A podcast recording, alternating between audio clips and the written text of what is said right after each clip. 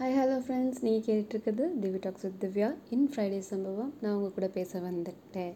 இன்றைக்கி என்னை பற்றி பேச போகிறோம் எந்த சம்பவத்தை பற்றி பேச போகிறோம் அப்படின்னா காலேஜ் டேஸில் நடந்த சில சம்பவங்கள். மேபி கொஞ்சம் பேருக்கு நாஸ்ட்ராலஜிக்காக இருக்கலாம். மேபி கொஞ்சம் பேருக்கு இப்போ கரண்ட்டாக நடக்கிறதா இருக்கலாம். பார்க்கலாம். எப்படி நடக்குது அப்படின்ட்டு.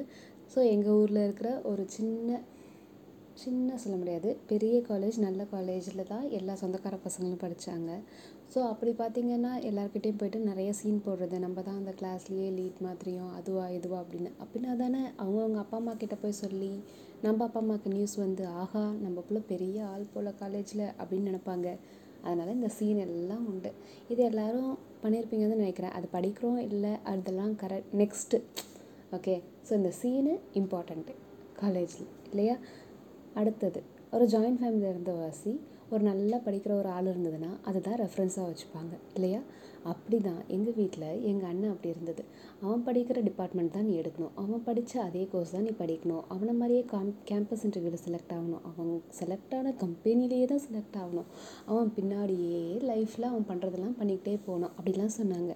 இதுக்கெலாம் நல்லா பழி வாங்குகிற டைம் இப்போது காலேஜை நம்ம சேர்ந்ததுக்கு அப்புறம் தான் இவ்வளோ நல்ல பிள்ளையா?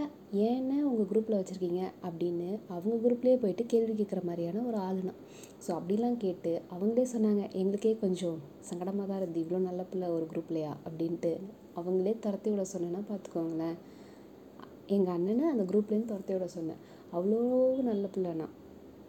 பின்ன வெறுப்பாகாதா? எதுக்கு எடுத்தாலும் கம்பேர் பண்ணால் அந்த மாதிரி தான் ஸோ இப்படியெல்லாம் சில பல சம்பவங்கள் நடந்தது. இப்போ இது எல்லாத்துக்கும் ஹைலைட்டாக அந்த கடைசி வருஷம் ப்ராஜெக்ட் ரிவ்யூ ஒன்று நடக்கும் இல்லையா?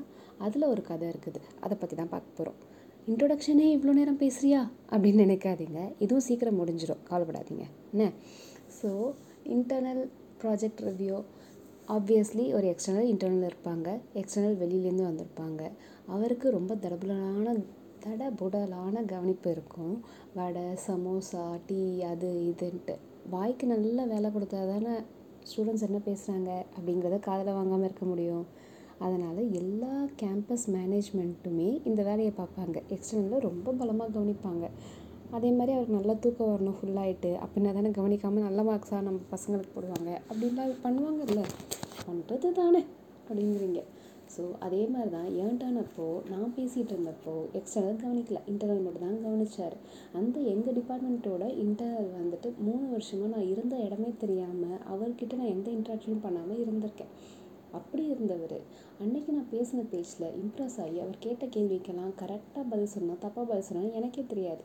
அது இப்போயுமே உண்டு. நீங்கள் கேள்வின்னு ஒன்று கேட்டிங்கன்னா நான் பதில் சொல்லுவேன். அது சம்மந்தமாக இருக்குதா? சம்மந்தம் இல்லாமல் இருக்குதா? அதெல்லாம் எனக்கு தெரியாது. நான் பதில்னு ஒன்று சொல்லுவேன். அப்படிங்கிறது தான் ஸோ வாயாலே வடை சுடுற ஆள் நம்ம. அந்த மாதிரி சுட்ட வடையில் அன்றைக்கி அவர் இம்ப்ரெஸ் ஆகிட்டார் அவர் டமால்னு ஒரு முடிவு எடுத்துகிட்டு இந்த ரிவ்யூ எல்லாம் முடிச்சுட்டு அவங்க சொன்ன கதை இன்டர் டிபார்ட்மெண்ட் காம்படிஷனில் இந்த ப்ராஜெக்டை நான் நாமினேட் பண்ணுறேன் நீ இன்னும் கொஞ்சம் அதை டெவலப் பண்ணு இதை டெவலப் பண்ணு அப்படின்லாம் சொல்லிட்டு என்னை செலக்ட் பண்ணிட்டேன் அப்படின்னு சொல்கிறாரு ஒரே குஷி. நம்ம போயிட்டு ஒரே சீன் நம்ம தான் சீன் பார்ட்டின்னு சொல்லிட்டு என் காலேஜ்கிட்ட போய்ட்டு ஃப்ரெண்ட்ஸுக்கிட்டலாம் you know I'm the nominee அப்படியா இப்படியான்னு. இங்கே தான் ஒரு ட்விஸ்ட்டு நம்ம ஃப்ரெண்ட்ஸ் எப்படி இருப்பாங்க? என்கரேஜாக பண்ணுவாங்க? அதான் இல்லை. நீ வந்துட்டு வாயிலே வடை சுட முடியாது. ஒரு நாலேஜுன்னு ஒன்று இருக்கணும். அதை பற்றி நல்லா தெரிஞ்சிருக்கணும். நீ ரொம்ப கான்ஃபிடண்ட்டாக இருந்தால் தான் இப்போ முடியும் அப்படின்பா. அப்படின்ட்டு கதை சொல்லிட்டாங்க. நம்ம அதுக்கப்புறம் எங்கே? அப்படின்ட்டு அவர்கிட்ட போயிட்டு இல்லாத கதையெல்லாம் சொல்லி பேக் வாங்கிட்டோம். இந்தாம்மா இவ்வளோ பெரிய கதை சொல்லிட்டு இதில் பாசிட்டிவிட்டி எங்கே வந்தது அப்படிங்கிறீங்களா? இப்போ இருக்கிற மைண்ட் செட் இருந்ததுன்னா அப்போ நான் போய் பண்ணியிருப்பேன்.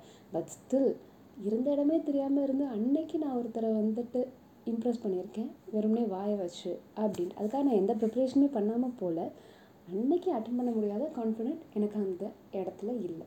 ஓகே அடுத்த லெவல் ஆஃப் காம்படிஷன் பொறுத்து. அதுதானே தவிர மற்றபடி I am positive at that time also so இதுதான் நடந்த சம்பவம். for Friday. I it's all I have for Friday Sambhavam. Have a great weekend.